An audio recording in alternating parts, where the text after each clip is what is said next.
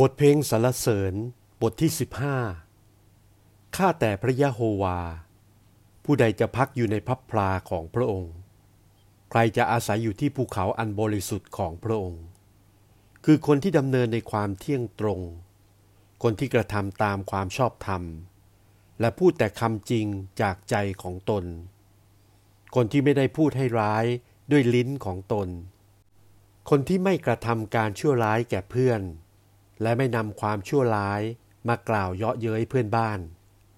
เขาชังผู้ประพฤติในทางชั่ว แต่นับถือผู้ที่เกรงกลัวพยะโฮวา เมื่อให้สัตย์สาบานแล้วถึงจะเสียประโยชน์ก็ไม่กลับถ้อยคืนคำเงินที่ให้เขากู้ไปนั้น ก็ไม่คิดดอกเบี้ย หรือไม่รับสินบนลงโทษผู้ที่ปราศจากความผิด คนที่ประพฤติเช่นนั้น จะไม่หวาดวันไหวเป็นนิด